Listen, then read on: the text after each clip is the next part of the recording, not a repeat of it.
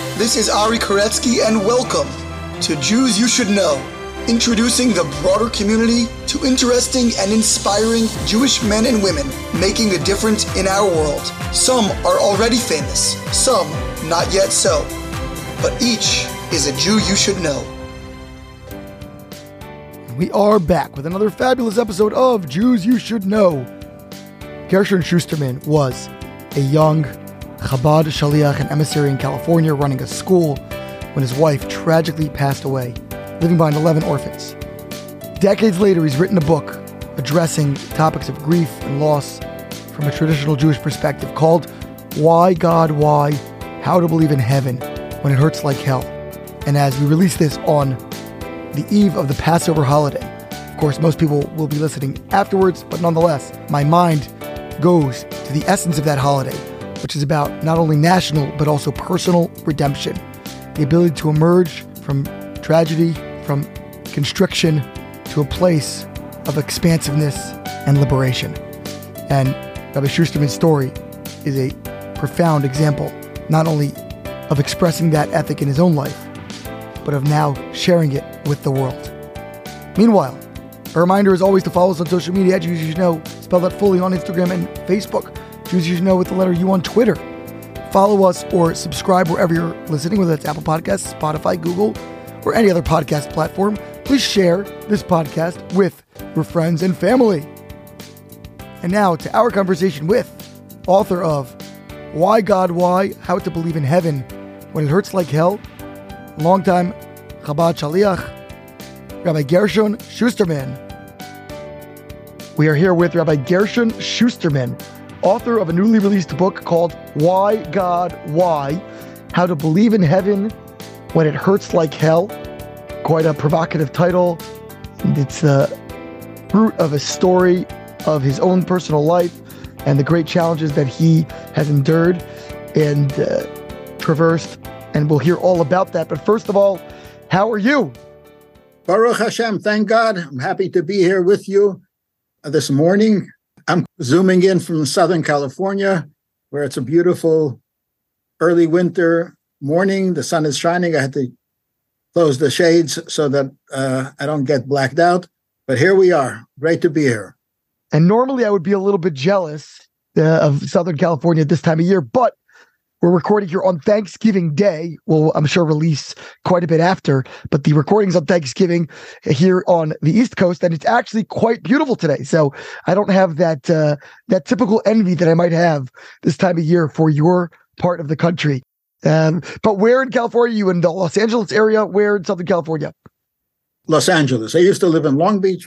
That may come up later, but I live currently in Los Angeles. Lived here since 1996. Fabulous. Okay. So 1996, I don't believe is the year you were born, although uh, I'm sure you are quite youthful. But uh, stretching back to your actual youth, your actual origins, where were you born? Where did you grow up? What was the beginning for you? Oh, I was born in a hospital. don't laugh because a lot of my contemporaries were not. Uh, my parents got married in Russia. They were both uh, Russian Jews. Russia, Ukraine, it, it, it, changed every few years. And my parents were in Kazakhstan during the war. They left. My father had a little home in Moscow. The home would be probably, he described it the equivalent of a large Southern California garage. That was his home. But when the war started, they packed whatever they had, whatever they can carry, said goodbye to their home, never to see it again. And they went to traveled a few weeks to get to Kazakhstan with in Samarkand. Uh, that was a place of refuge uh, for a lot of Jewish people, and there was a, a his community. A lot of the people were there, so he was comfortable. And after the war, they got out of Russia, considering themselves displaced Polish citizens, so they can get out. They spent 11 months in a DP camp in Germany, and they were then going to, to America. But my mother was obviously and visually pregnant with me, and they wouldn't let her on a, a ship to travel to New York, so she had to wait until I was born. So I was born in Paris, France, in 1947. I'm going to be a 39 next week, and do the math. And um, but grew up in New York. If you know New York, Brownsville, East Flatbush, Crown Heights. We were upwardly mobile, and uh, and Crown Heights was is where we, as a Chabadnik, I would say in Crown Heights we reached the pinnacle. But uh, I, am told that there were other nice neighborhoods in New York as well. I went to the Lubavitcher Yeshiva system. I went through elementary school, high school, um, Sifta, Beis Medrash. I have Smicha, which I got in 1969. Uh, why are we talking about me? And then I went to 1971. I moved to Long Beach, California, where a colleague of mine had established a Jewish day school uh, two years before, and I was there for the third year. I became the co director. And a few years later, he had to leave, and I became the director. And I ran a school for 18 years. At the high point, we had 400 students, 80 staff members that included bus drivers and uh, maintenance people, and uh, 18 school buses. I'm proud of the 18 school buses. And life was good. Baruch Hashem, we were accomplishing. There are very few activities that one can do, even as a rabbi. Normal rabbis, and I'm a Chabad rabbi, so I am not a normal rabbi. Uh, in my early years in the 70s, I drove the school bus. I changed the ballasts on the fluorescent bulbs, on the fluorescent lights when, when they burnt out. I won't tell you some of the incidents when there was no maintenance man in the school and some accident happened in the room without the mezuzah and there was no one to take care of it but myself. I locked the door and did what needed to be done to clean the place up. So that's the life of a Chabad rabbi. Everything in the service of the Lord. Anyway, that what brings me to this podium, as it were, today is that uh, in 1986, after being married to my wife for 18 years, and you know, traditional Jews believe strongly in family planning, and we planned to have a large family. And we were successful. And we had 11 children. The last were uh, twins, a boy and a girl. They should all live and be well. But when the twins were 16 months old, um, one, yes, a beautiful sunny spring Sunday morning, 10 days before Passover, my wife, I, I went, drove into Los Angeles where I gave a class in the uh, seminary there for the older students. Uh, my wife got the kids ready to go to school because they were having a pre Passover program. And, you know, at 11 kids, and the Passover program was for K through four. We had a bunch of kids that fit into that group. And she also knew how to play piano. So she was accompanying the events that went on in the school. She told one of her friends there, I'm really not feeling well. She went home. She called me on the phone. In 1986, the word cell phone was not known, but I did. The early cell phones or the early portable phones existed. They were the you had to carry around an attaché case. But being the director of the school, I needed that. So she called me on my attaché case phone in my car as I was driving back from LA. And I, it, was very obvious that she was in serious distress. I said, I will come back as soon as possible. And, and I did. And I came home. I saw her. Didn't take much. We drafted our 12 year old, was the oldest child home. He was taking charge of the kids. We we're going to the hospital. We went to the hospital. How old was your actual oldest child at the time? 14. We got to the hospital. She passed out just as we got to the hospital. They got her into the hospital, into the emergency room right away. I sat there in the waiting room where they told me to stay.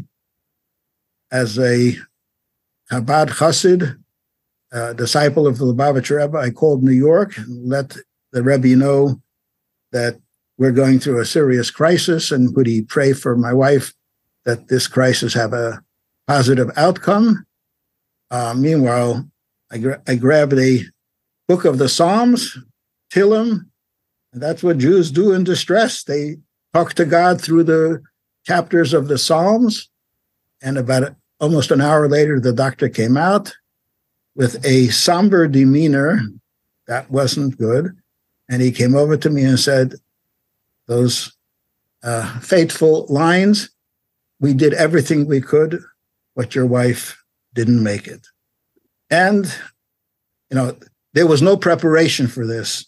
She wasn't ill. She didn't have any long term illness or any short term illness. The only time she spent in the hospital was in the maternity ward and in the recovery and getting, you know, getting home in a few days. So it was a shock. I don't know if I said the word why God why, which is the name of my book, but I certainly thought it. But I also thought at the same time, this is not happening to me. This is part of a plan. Nothing happens. God runs the world, including what's going on now. Why? I may never know. But now the challenge is that everything that I believe in and everything that I've preached as a rabbi, and I've visited many Shiva homes where people were grieving for a lost relative, a parent, a, a, a sibling, sometimes even a child. I knew what to say, uh, but when you have to try it on for size on yourself, it's an entirely different experience. And I realized what I was saying to people was the right things by the book because I didn't truly experience what they were experiencing when I was there to comfort them.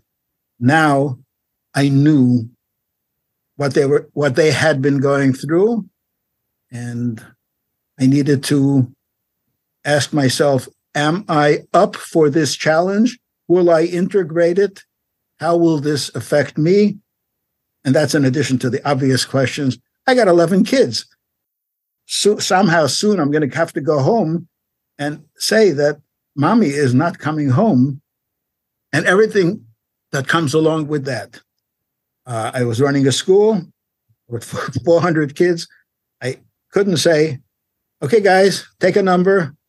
And when Rabbi Schusterman is in a good mood, he'll see you. And if not, just wait. I had to do what, what I needed to do to run the school thank God I had the uh, fortitude to be able to do that. And I had to put my own personal feelings or whatever I needed, I had to put it on hold because there were more pressing issues.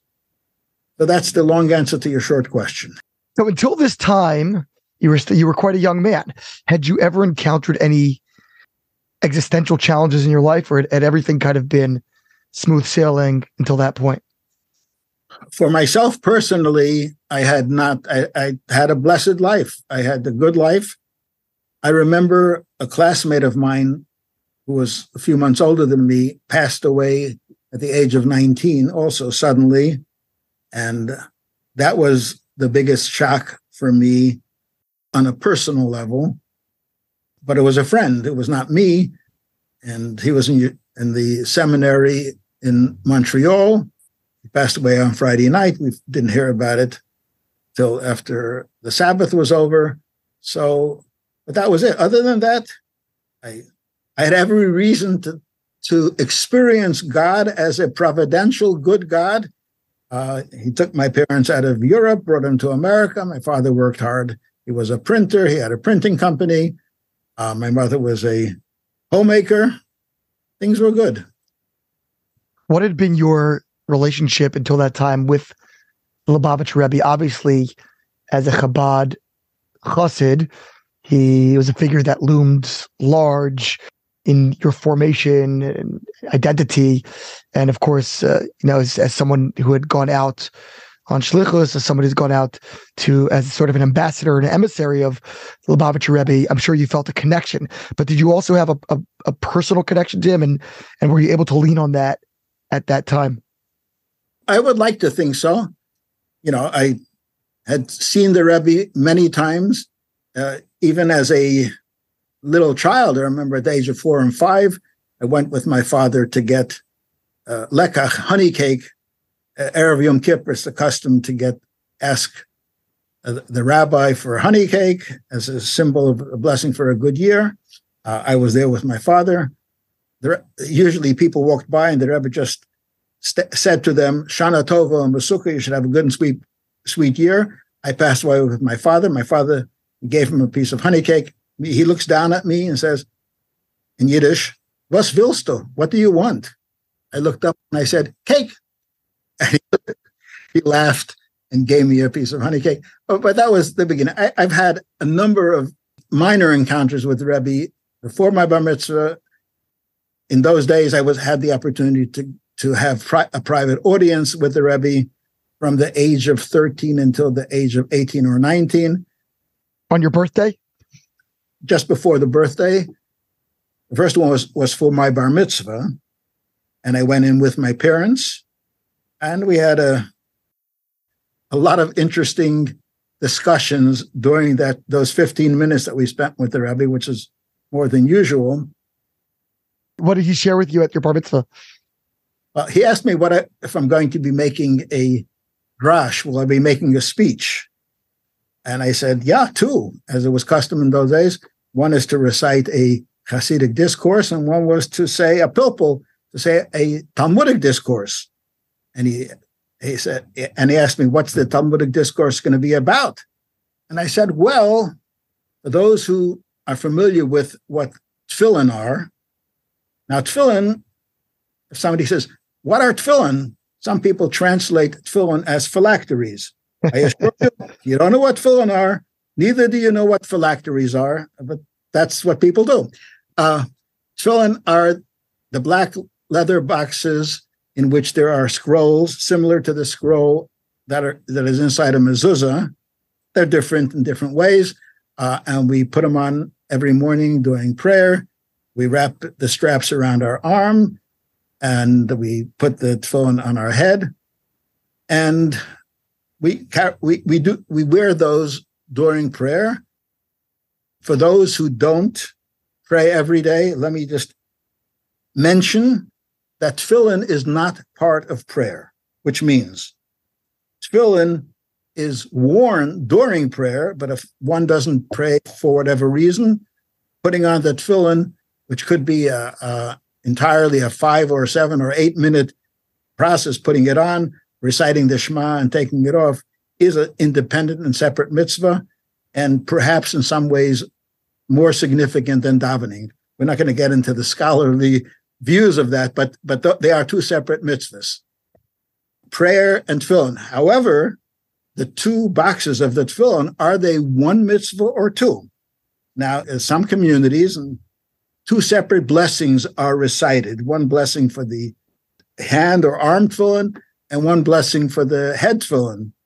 But in other communities and in Chabad, we say one blessing for the arm phone, and that goes for both unless you interrupt in the middle, which would indicate that. So we have here a question Are they one mitzvah or are they two mitzvahs?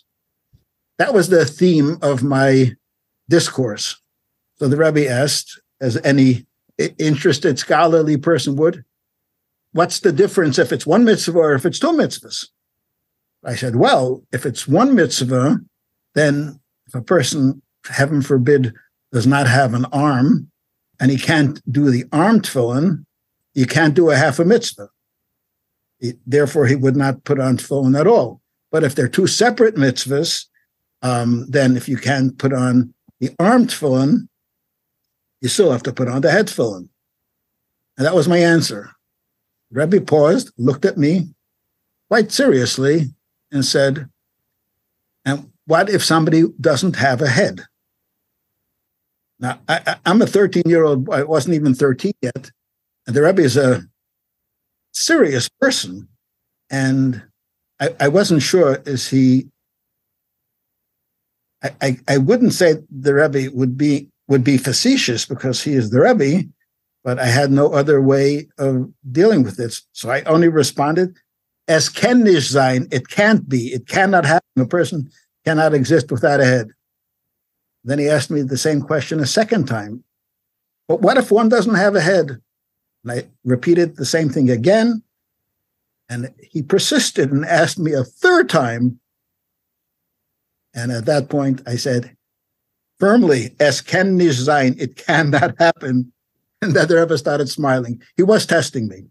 He was testing me if I'll stick to the point or I will come up with something creative. But that, that was one. The Rebbe did have a great sense of humor, but he didn't usually play around with kids. But this was this was my my uh, encounter with the Rebbe.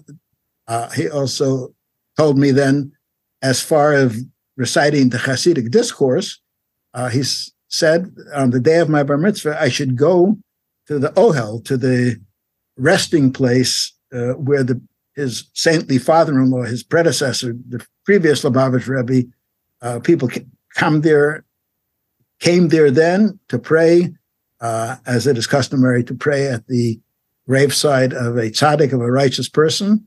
And today, after the Rebbe passed away, uh, who and he's buried right next to his father-in-law, uh, that is a fairly common thing that people go there to pray. But the Rebbe said I should go there. He didn't mention praying, which which is the standard as a special booklet that is read at the gravesite. I should recite the maamar. I should recite the Hasidic discourse to the previous Rebbe which was a great honor. It was during that period, uh, two or three other uh, young men like myself were instructed to do so, which I did. And then every year after uh, after that, 14, 15, I went into the Rebbe, wrote a report where I'm up to, what my needs are, what problems I have, if, if I had any problems. The Rebbe would answer and uh, give me a bracha to have a, a good year physically uh, and most important in my learning and in my davening and spiritually. But also, in those days, the Rebbe had a public gathering on the major holidays, on the major Hasidic anniversaries, and on not every Shabbos, but on Shabbos Mevarchim, the Shabbos before the new month. And I was there. I was there. And we moved to Crown Heights. I was 11 years old. Every Shabbos after that, I wouldn't miss it for anything. I will not say that at the age of 11, I understood everything that the Rebbe said, but I, I understood parts of it. The Rebbe spoke in Yiddish, and I understood Yiddish. My parents, uh, you know, even in our school, uh, in the yeshiva that I went to then, they translated everything to Yiddish. So I had to know Yiddish if I wanted to function. And the Rebbe spoke about interpretations of the Torah reading. Sometimes he delved into current events. And as I got older, I understood more and more. And what was beyond the academics of the Rebbe, the, Rebbe spoke about real issues, and the Rebbe often spoke about bad things that have happened in the world, and the Rebbe often cry. The, the Rebbe, a grown man, I was a kid. I had stopped crying probably at the age of 12 uh, the Rebbe was a grown man. He was crying about why this tragedy happened and when is Mashiach going to come. And needless to say, that left a deep impact on me. And if I had to sum up, the Rebbe was my rabbi, my teacher, but the Rebbe was my hero. Everybody needs a hero. I did know about Mickey Mantle and, Roger Maris and Willie Mays and Ted Williams. I was aware of these things. That was the only sport that I had any knowledge of. But they were unworthy of being my heroes. A hero of someone who really knows what life is all about. And when something happened during the week, if there was, heaven forbid, a tragedy in Israel, a terrorist attack, which unfortunately happened uh, much too often and even to this very day, and as a teenager, I said, I can't wrap my hands around this. How, how could this be? And I said, well, even though I don't understand, I have nothing to comment on, but the Rebbe will speak about it. And if he doesn't, at least he knows of it. And that's that's for me, that's enough for me. So he was my security growing up. And then when I went out on Shlichus in 1971, we had issues. It was common. We'd asked for advice. He gave us advice. He counseled us. He criticized us. How he had time uh, for the hundreds of shluchim that were then and how he had time for the thousands of shluchim later. I don't know. But and to this day, the, the, the spirit of the Rebbe energizes me and hundreds of thousands of Hasidim. And we believe the Rebbe is looking down on us and on Klal Yisrael from his perch in heaven, looking out for us, praying for us, and helping us, encouraging us in our work. So, at, when this tragedy struck, did you? I imagine you reached back out to the Rebbe and told him what had happened, and did he communicate any uh, advice or guidance or even just condolences? Like, what was the conversation at that point? The Rebbe secretary to whom I spoke before, as I mentioned earlier, and to whom I spoke after the fact, happened to also be my brother in law. He worked in the Rebbe's office, Rabbi Klein, Rabbi Benjamin Klein, if you knew him. He didn't tell it to me then, but he told me it. He told it to me some years later when he went into the Rebbe and told them that my wife had passed away. A, a look of anguish overcame the Rebbe, and he lifted his hands. You know, as someone says, "Why?" And he, he said, my, my brother-in-law demonstrated it. You know, why? He didn't say anything with his, he didn't verbalize anything. And then he threw his hands down almost in disgust. Why do these things happen? I'm putting my words to it, but that was it. And in some way, uh, when I heard that, it was comforting to me. Now, the comfort was I had a why without an answer. If the Rebbe has a why without an answer, all he can do is throw his hands down. I'm in good company. Subsequently, I wrote to the Rebbe, gave him a report what's going on at home, what's going on in the Hebrew Academy that I directed. And he gave us various pieces of advice. He encouraged me, and uh, that worked for me to a certain extent.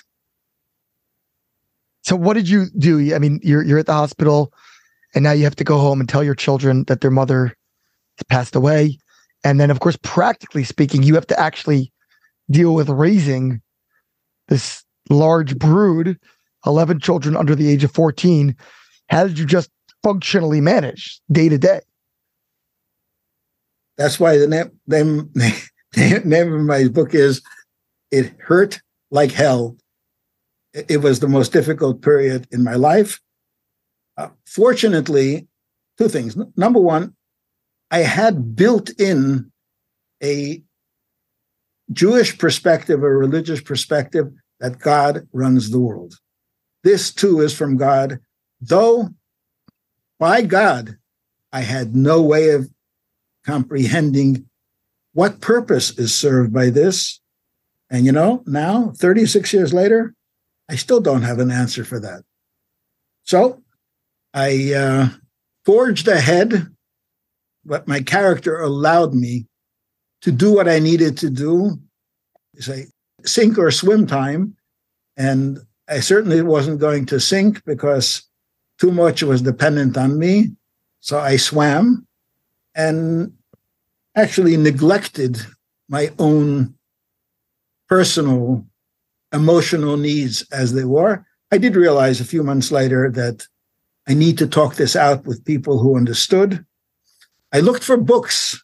I looked for books Today, there's probably a half a dozen good Jewish books that deal with this complicated uh, subject. But in 1986 and 1987, those books didn't exist.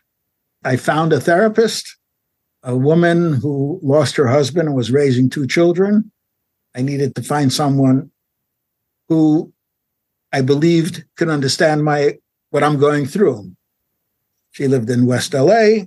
She was actually retired, uh, but some of my friends who knew her got her out of retirement, at least for one client. I would drive down every two weeks, spend an hour with her. And this went on for seven, eight, or nine months. And um, it was difficult.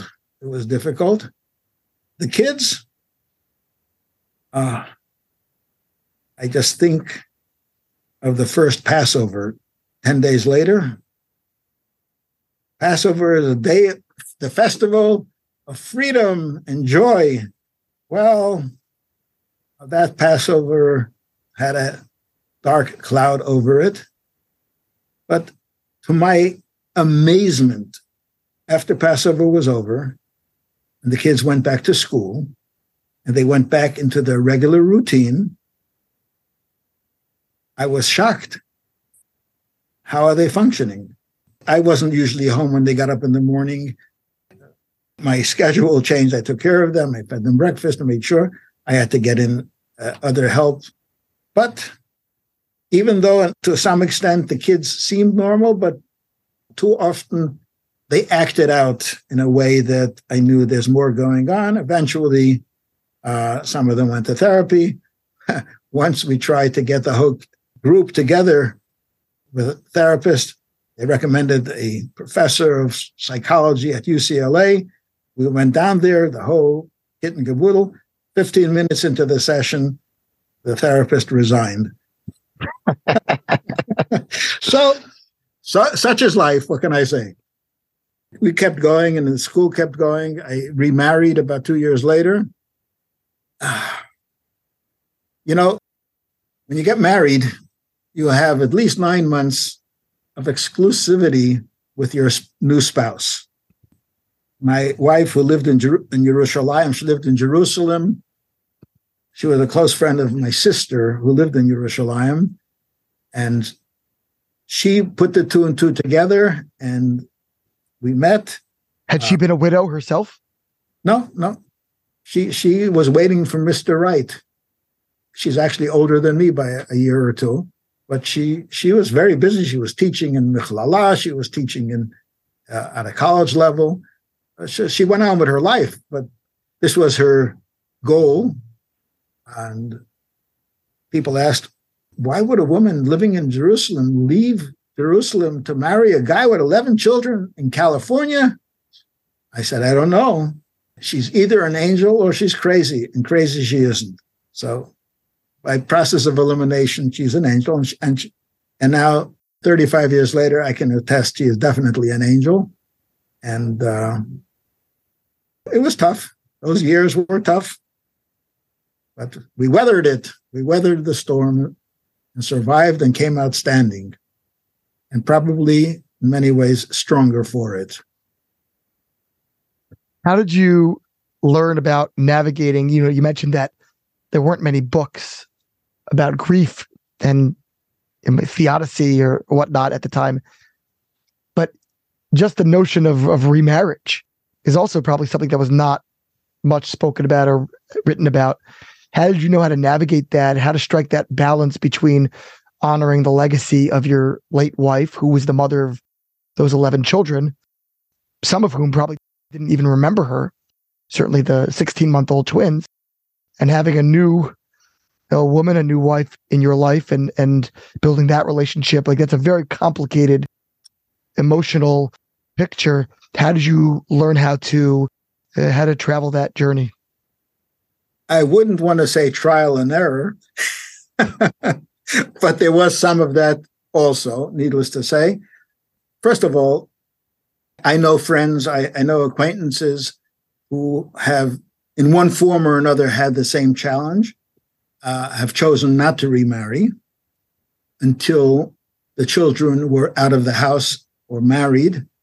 And I can respect that approach. They probably didn't have 11 kids under the age of 14 at that point. But we consult the Shulchan Aruch. We have a code of Jewish law. And then Shulchan Aruch addresses everything. And if it's not there explicitly. You consult a rabbi, and he can find it somewhere in the Code of Jewish law. But this is explicit in the, in, in, in Shulchan Aruch. Uh, if, if, a person loses a spouse, three of the major holidays have to pass. In which case, in, the, in, in, in, my case, my wife passed away 10 days before Passover. Uh, that would be Passover, Shavuos, and Sukkot. Uh, I think it's translated as tabernacles. Well, I'm not sure of the English translation. It's like phylacteries, you know, like like phylacteries, and that was uh, Shavuos from Nisan is like six or seven months later. It's in the seventh month. Sukkot from yeah, yeah. So theoret- I, I was free to remarry by, and but the Shulchan Aruch says, and if the person has many children, one holiday has to pass. Uh, but you know, emotionally, you have to come to terms with it. I struggled with it. I spoke to uh, wiser people than me, older and wiser people, and it, it, was not easy. It was not an easy process. Uh, I published an article a few years ago on remarriage, and the title of the article is "You want titles to be creative." The title of the article is "Is there life after death?" Meaning, can you remarry after you have a death in your immediate couplehood, so to speak? And and I do elaborate with sources and, and anecdotes and stories. And uh, uh, it doesn't always work out for the people. I think we are fortunate. I would like to think that my wife and I were very mature at that time. And as difficult as it was and as stressful as it was, we managed to carry through until the sea was calmer is there some sort of formula that you advise in terms of the balance between honoring the the past and moving forward? Well, first, one needs to, in every decision of this type, one has to go back to what value system are you working from? Is it merely respecting or disrespecting the deceased wife, or when we consult the Shulchan Aruch and says marriage is acceptable or uh, appropriate, let me tell you a story about this. Let me finish the, idea, and then I'll tell you a, a, an anecdote that, that I'm personally familiar with. So, if this is part of God's plan, then remarriage is not a conflict with the first marriage, but it's a continuation of life with a divine hiccup, but the death of a spouse is more like an earthquake than a hiccup. But after an earthquake, you rebuild. You don't just say there was an earthquake and let the house just be in shambles. No, you got to rebuild, as difficult as it is. Let me tell you a story. There was a gentleman, a giant of spirit, he lived in a wheelchair. He, he functioned out of a wheelchair. He was a writer in Hebrew and in English. He was a translator at the United Nations. And at the age of 40, unfortunately, he passed away. And his wife carried on. And about a year later, she was helping a young woman navigate dating and marriage. And this woman was af- affiliated with the Lubavitcher Rebbe, so she brought her. The, the widow brought this young woman for a private audience with the Rebbe, and the young woman went in, spoke to the Rebbe, whatever they spoke about, and as she was ready to leave the Rebbe's room, uh, the Rebbe says to this young woman, "Is Mrs. So and So here?" outside? Did she perhaps come with you? She knew that she was involved with her matchmaking. Uh, is she here? She said, Yes, she's out in the hallway waiting for me. Uh, would you ask her if she would kind enough to come in? So the young woman went out and, and she goes into the lobby and says to Mrs. I should have given her a pseudonym, but says, The Rebbe wants to see you. And, you know, going into the Rebbe was not, you know, a, a simple thing. People prepared, people focused. Out of nowhere, I, am going to go see the Rebbe right now. She, but the calling her. She had no choice. She went in. She's standing before the Rebbe. The Rebbe said, you know, the Talmud says, he who prays for another, they are answered first. So you're helping this woman get married. And the, the Talmudic expression is, if you pray for somebody else and you need the same thing, so you actually need the same thing. You need to consider remarriage. She was stunned. She was stunned. This is what she said. That was the absolute last thing in my mind. It was a little over a year that my husband passed away. And she blurted out to the Rebbe, How can I consider remarriage if the vision of my husband is in front of me? The Rebbe looked at her very sympathetically and said, Your husband in heaven is not going to be at peace until you have remarried. He wants what is good for you, and he is not at peace until you remarry. And it took a while for her to digest that. But in truth, when we think of remarriage or when we think about the first wife and the second wife, it's like in a time when uh, polygamy was permitted, and we have the Torah reading of these weeks, Rachel and Leah, which happens to be the names of my, uh, the two names of my first wife. Her name was Rachel Leah. They were sisters, but they were also competitors. They were competitors for the husband's favors, as it were. In Hebrew, in the Talmud, that is called a tzara. A tzara means a problem, a trouble. That that's that's the name for two wives married to one husband when when it was permissible uh, in Judaism. It, it was banned later, but um, it was permissible then. But if we look at it from a higher perspective, when a soul passes away, when a person passes away and their soul goes to heaven, where do they go to? Well, I'll give you uh, the, the common English expression is they go to heaven. In Hebrew, there's a number of different terms used. One of those terms, which is a common term, is Olam Ha'emes, the world of truth. A world of truth means there's no competitiveness, there's no jealousy. All that exists is God's truth.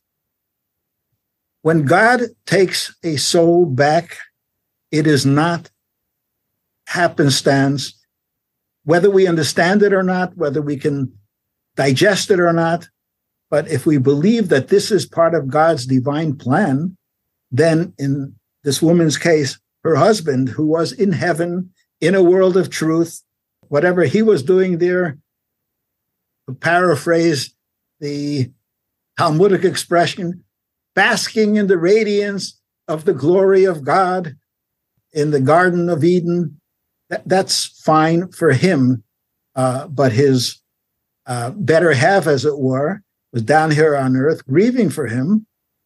And that is not consistent with God's truth. God's truth is for her to go on with her life uh, after a pause, after, a, as you say, an opportunity to make a reckoning and to come to terms with it. The past never disappears, but to deal with it in a respectful and reverential and loving way, and then realize that besides yesterday, there's also going to be a tomorrow, and not only for the children, because, uh, but for the woman herself. She was in her very early 40s then. She did remarry. She married a, a, a Dayan from London, a judge, a rabbinic judge, and she lived many, many happy years. Moved from uh, Brooklyn, where they lived, to England. She lived a whole new, creative, and wonderful life. Yeah, absolutely. I guess it's it's even more complicated for the children who don't want to feel like they're betraying their their their mother and yet have to respect this new figure that comes into their lives there's a big difference between the two 16 year olds who are then uh, almost three when uh, who it was very easy for them to bond, uh, whereas the 14 year old who was then uh, 16, uh, obviously there could be conflicts, and there were. Got to say it straight. But at this point, things are moving forward, have moved forward. All, all of the 11 children have, re- have, married. They all have children of their own. Some even have grandchildren. So we weathered the storm and came up standing. Now tell me about the book, you know, what the goal of the book is, why you wrote it, and in particular, why you wrote it now. I mean, if you think about it, it's almost poetic. Uh, it was, you wrote it as many years after the tragedy as you were old at that time, right? So you said you wrote it 36 years later. And if you were 36 when she passed away, there's something very I don't know poetic about that. She, she was 36. I was I was 38. Uh, just to get the okay, math so the correct. poetry is, is a little Yeah, bit compromised. no, the point- but we'll, poetic license, okay? okay. No, no. Your point, your your your question is is very well taken. Um, after my wife passed away, so I needed to, for myself, I needed to delve deeper into the Jewish philosophy and theology and understanding of grief and why these things happen to the extent that there is an answer. Uh, we also had a parent body in, in the school who were not, uh, I would say at that point, the majority were not observant. They were Jewish, caring, caring enough to send their kid to a Orthodox Jewish day school, which had a wonderful secular education program. That helped. And through the children, you know, they got a, and through their interaction with uh, the rabbis and the teachers, it had a positive influence on them. My wife had already been teaching from 1971 until 1986. Many of the kids had gone through her classrooms. In fact, literally three weeks ago, I spoke to a student of the Hebrew Academy who is now, he was a tax lawyer, now retired. Actually, he lives in, in Silver, uh, he still live in Silver Springs? Perhaps. Silver Spring, Maryland. Okay. Yeah, yeah. And, and he lived most of the years there in, in, in your area. And uh, by, I was going to say, by some chance encounter, but nothing is by chance, by some providential en- encounter, his daughter spent the Shabbat at the home of my friend, uh, a friend of mine in Florida. And they started talking, Where do you come from? Her name is Rachalea. And she mentioned, yes, I am named after the teacher, my father's teacher in the second grade. And when I heard that, I said, I got to find his telephone number and call him up and thank him because I never knew that. I never knew that he named the daughter after my wife. So, so, but this parent body was shaken up. You know, there, everybody was shaken up. Her students were shaken up because the next day somebody had to teach the class and it wasn't their regular teacher and they knew what had happened. And the parents wanted to know you're preaching about Judaism and it's wholesome and it's godly and it's good for you. And how does this happen to our beloved teacher? And you know, after the school year in, in, in July and August, I gave I gave a seven week lecture series on uh, do bad, not why bad things happen to good people, but do bad things happen to good people. And I went through a lot of the Jewish approach to all these things. And I said to myself, you know, somebody ought to write a book about this. And then a thought entered my mind perhaps you. Perhaps I would be the one to write the book. But I was busy. As you said, I had 11 kids to raise, I had a school to run. Life is very busy. And to take off time to write a book, it didn't seem realistic. For all of those 36 years, whenever I had a, an idea, I jotted it down. Whenever I saw something relevant, I have two what they call banker's boxes of notes. And then a few years ago, I said, you know, at this stage in my life, if I don't deal with it now, it's never going to happen. I said, okay, I'm going to focus on it. And it took me two years of hard labor self-imposed hard labor, and I wrote the book. And, and the feedback that I've gotten in the last two months, uh, I know the book works. It works for people that are not grieving, but are everyone. Every human being with a little sensitivity has that question how to believe in heaven when it hurts like hell, why bad things happen to good people. It, it's built in. Life actually works that way, and we have the question. Especially when a person has a tragedy, especially when a person has a tragedy, where do you turn to? And uh, I, I, think the the book came out from the reviews, Amazon reader reviews. It works. And I know from personal people that went through lost a baby just two months ago. And the grandfather of the baby called me up and said that, that the, reading the book has given his son, his, do, his son and daughter-in-law so much support, which other books didn't help. So I am happy to have written the book. Uh, the feedback that I get is very positive, and I thank God for the opportunity. And I hope to spend the next 10, 15 years promoting it.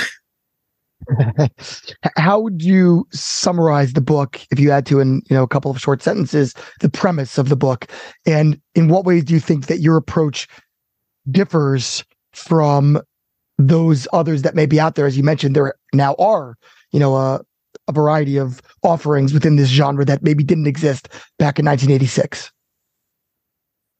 number one i worked very very diligently and I also thank the editors who worked with me equally diligently to make the book user friendly, meaning the, the ideas are profound, but they're presented in a way that anybody who's had a high school education could understand 95% of it in a way that it actually talks to them. So it's user friendly. It's it reads easily, but it's not simplistic. It's very the subject is is a deep one. It's a profound one. The truth is that when people ask why, why do bad things happen? Why, why did something happen?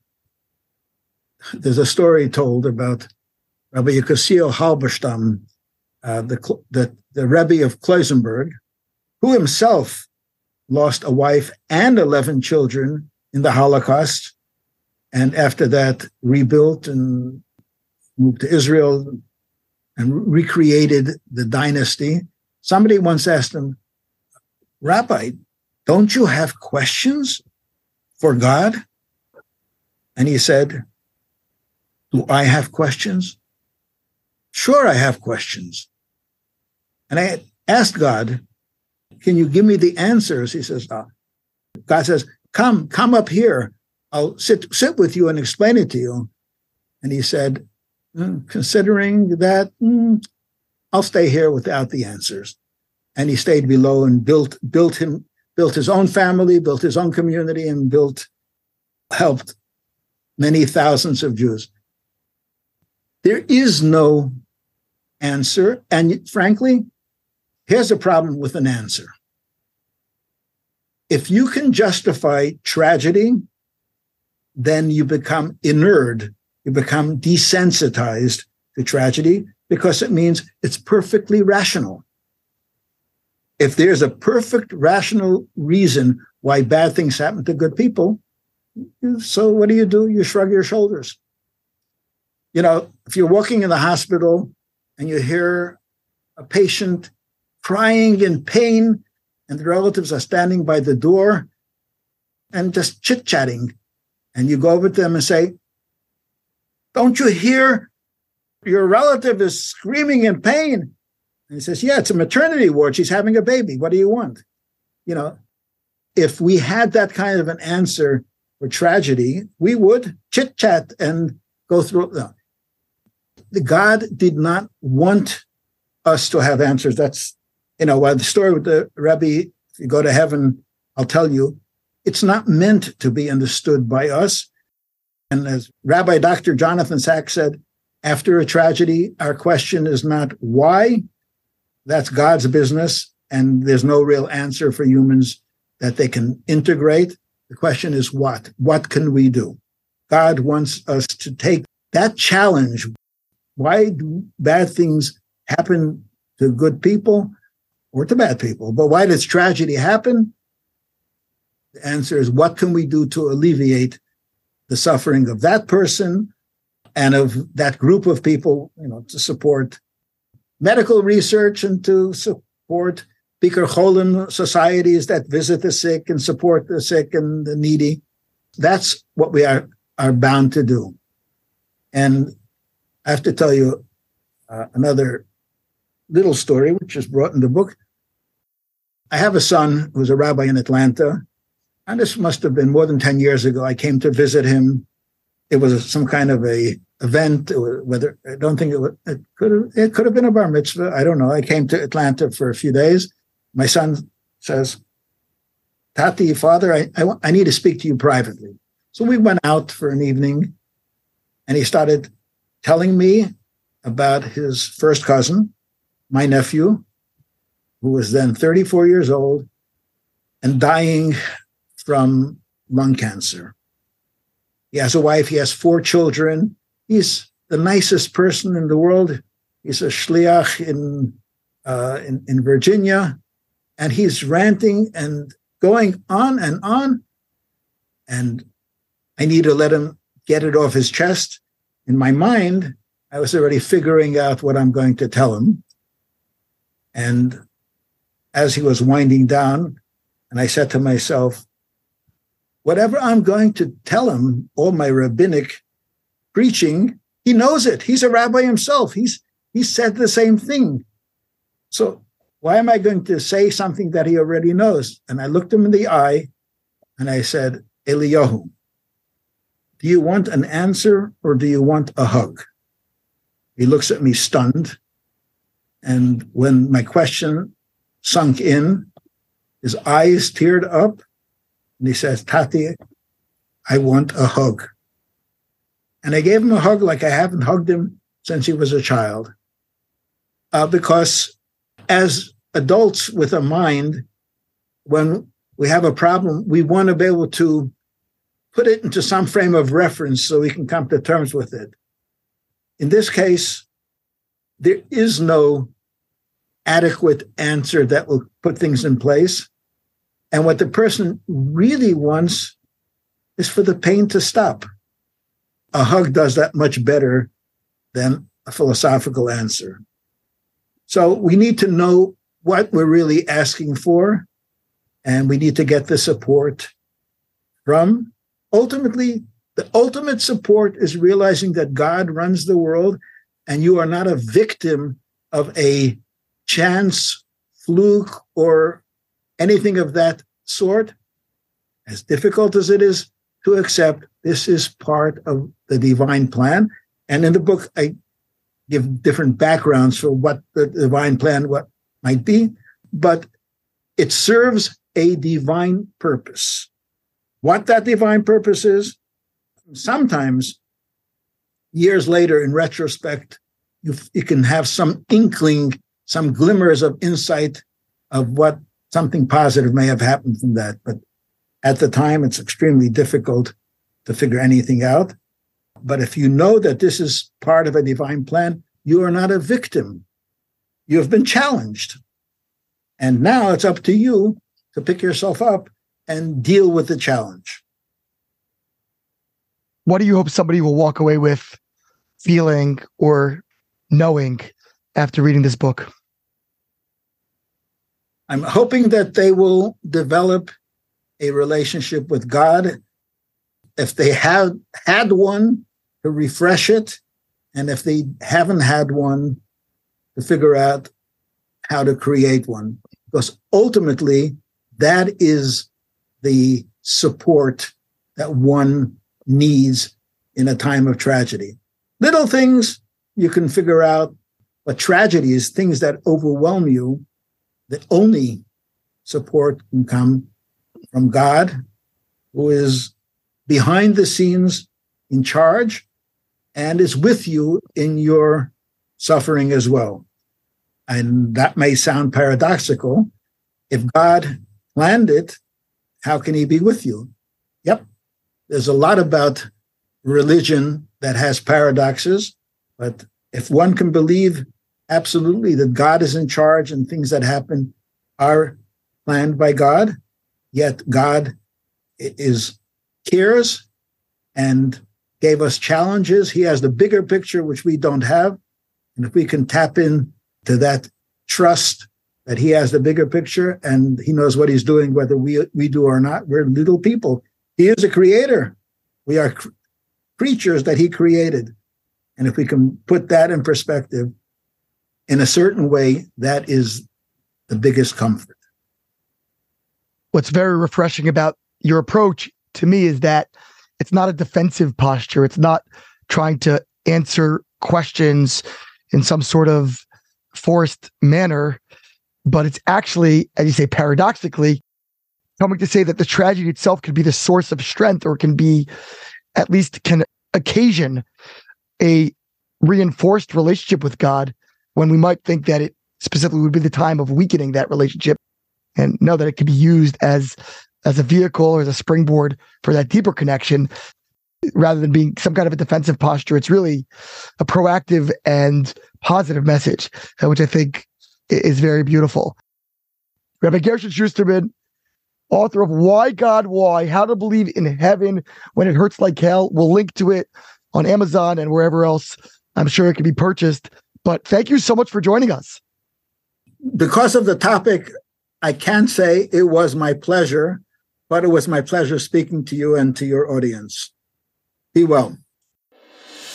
This has been Ari Koretzky on Jews You Should Know. Please visit us at JewsYouShouldKnow.com and subscribe at iTunes, Stitcher, or wherever you consume podcasts. Find us on social media at Jews You Should Know. If you'd like to become a supporter of this podcast, we would greatly appreciate that, and you can do so by visiting patreon.com. That's P-A-T-R-E-O-N dot com slash Jews You Should Know. Finally, if you have enjoyed this podcast, please leave us a review so that we can continue to grow and introduce many more people to Jews you should know.